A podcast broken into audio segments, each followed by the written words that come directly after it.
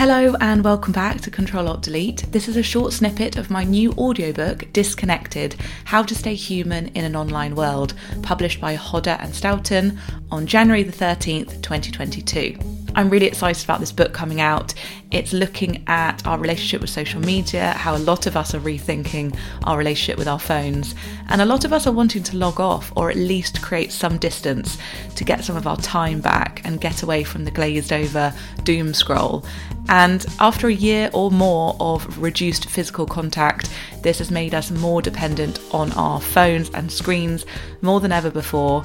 And according to research and anecdotes in the book, our focus on community and real connection has been sent off course, and we're becoming more aware of our time being robbed, how our data has made us a product to be sold.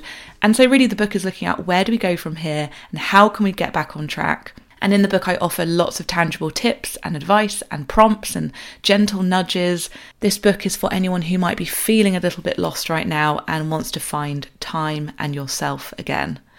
Hope you enjoy this snippet, and if you want to buy the audiobook in full, the link is in the show notes. Thank you so much for listening to this podcast.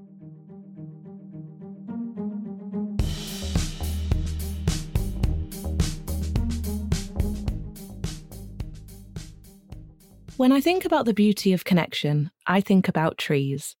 Bear with me, I'm not asking you to hug them while wearing tie dye and holding crystals yet. But I do think we can all learn during a time of utter chaos how trees, said to be the oldest living organisms on the planet, communicate with each other. In 1997, ecologist Suzanne Simard discovered that trees communicate their needs and send each other nutrients even sending warning signals about environmental changes to each other. They keep each other in the loop, they stay connected, they compete sometimes, but they also protect each other. They use their network of roots to cooperate and help each other.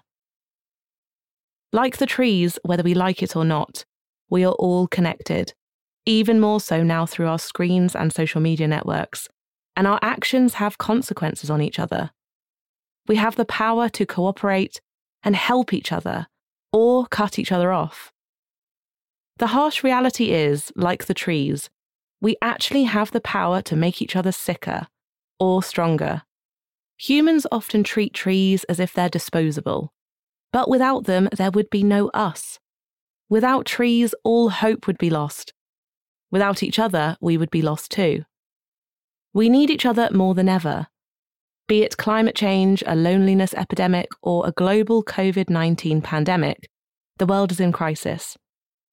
Fear can make us pull away from each other when really we need to do the opposite. We could do with a good hug. Human or tree, your choice. Like the trees, we have our own global network, a network of billions made up of many different people at different points in life. The wiser older trees have more knowledge and stronger roots we also grow deeper into who we are with knowledge and age. We've lived online for a while now, and it's no longer a shiny new toy. Perhaps we are going into our next phase. This book is about how we can connect better online using the network we have at our fingertips, which we may often take for granted. A network that never ceases to amaze me the good, the bad, and the ugly how quickly we can rally together in times of need, and how quickly we can drag something down. We have the power to make or break things, including each other. When I first started writing this book, I thought I was going to write about how hyper connected to everything we are, yet at the same time worryingly disconnected from each other. That is still partly what this book is about. But more crucially, I realised it is not just about how disconnected we are from each other, but more so from ourselves. The more individualistic our culture gets, the more we disconnect from each other and lose sight of a more common goal. Ironically, the more we obsess about our own individualism, how we look, how we are perceived, what we can get, the more we lose touch with our true individuality and how we can make a difference. With so much at our fingertips, so many choices, so many images whizzing past, so many distractions, so many algorithms, so many adverts, we are in danger of forgetting who we are, what we like, what we want from life. the things that we love, the conversations we want to have, the lives we want to live.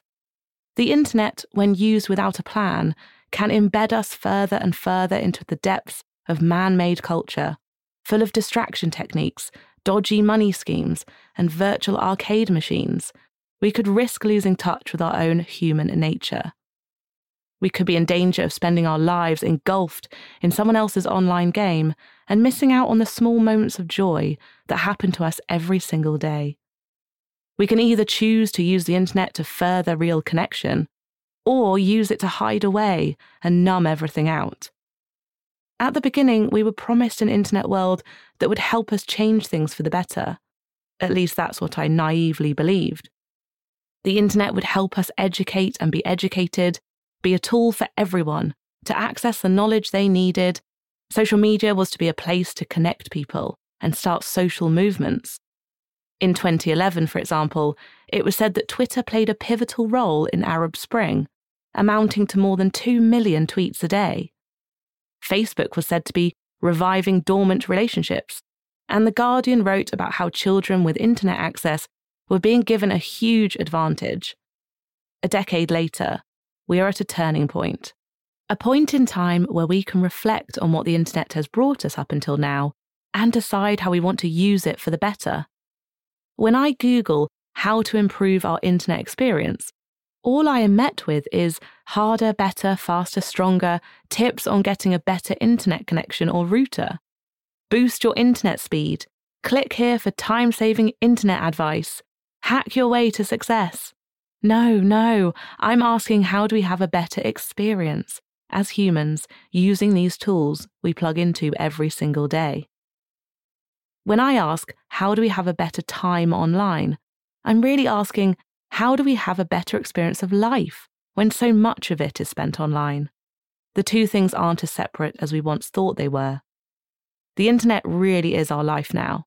Online and offline life aren't separate entities. How we act online also reflects who we really are. Time for a big reflection, rest, reboot. After all, most of us can't just log off forever and I wouldn't want to either.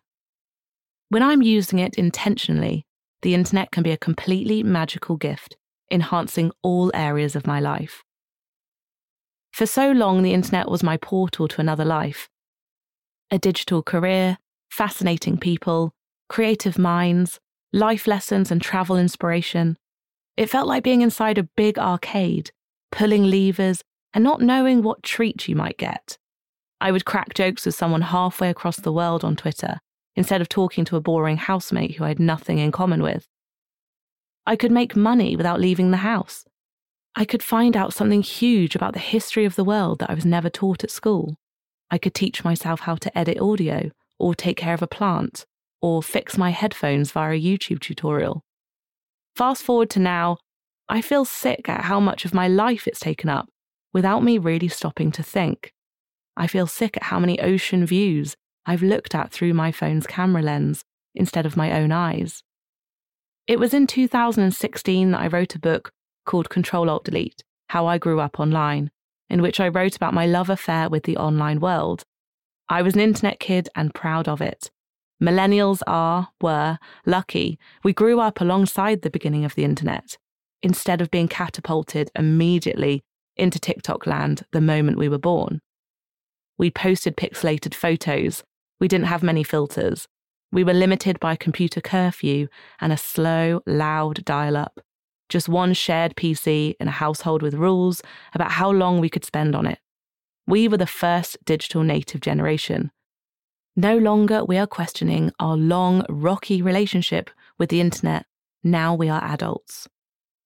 The internet and the instant connection it brings has been a source of great positivity for me. I've made friends for life, including, for example, a Twitter friend who lives in LA who I met up with in real life five years ago. Thankfully, she hadn't catfished me, and who years later I invited to my wedding. I've built a successful business, both emotionally and financially, and still living nomadically where I can, with just my laptop in a tote bag. And I constantly still find myself connecting with thousands of like minded people who make me feel fulfilled in my work. However, there was a time mainly during my 20s, where I grew more dependent on the characterization and output of my online self and my connection to my devices, and I grew apart from who I was away from it. The amount of time I was spending online, building my brand and growing a community, made me forgetful, distracted, and ended up taking me away from the person I wanted to be. It took me away from my core relationships. I forgot birthdays. I was a terrible friend. I was zoned out. I was making more effort impressing strangers than nurturing the relationships with those who truly love me for me.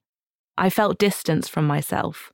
The person who had once had hobbies, enjoying simple pleasures, who liked dancing and having picnics and listening to the birds.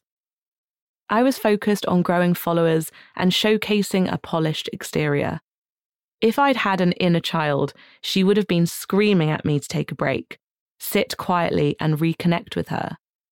I was so addicted to growing my outwardly successful online self, feeding the hamster wheel reward system of online validation, that I momentarily lost track of the basics of my core being.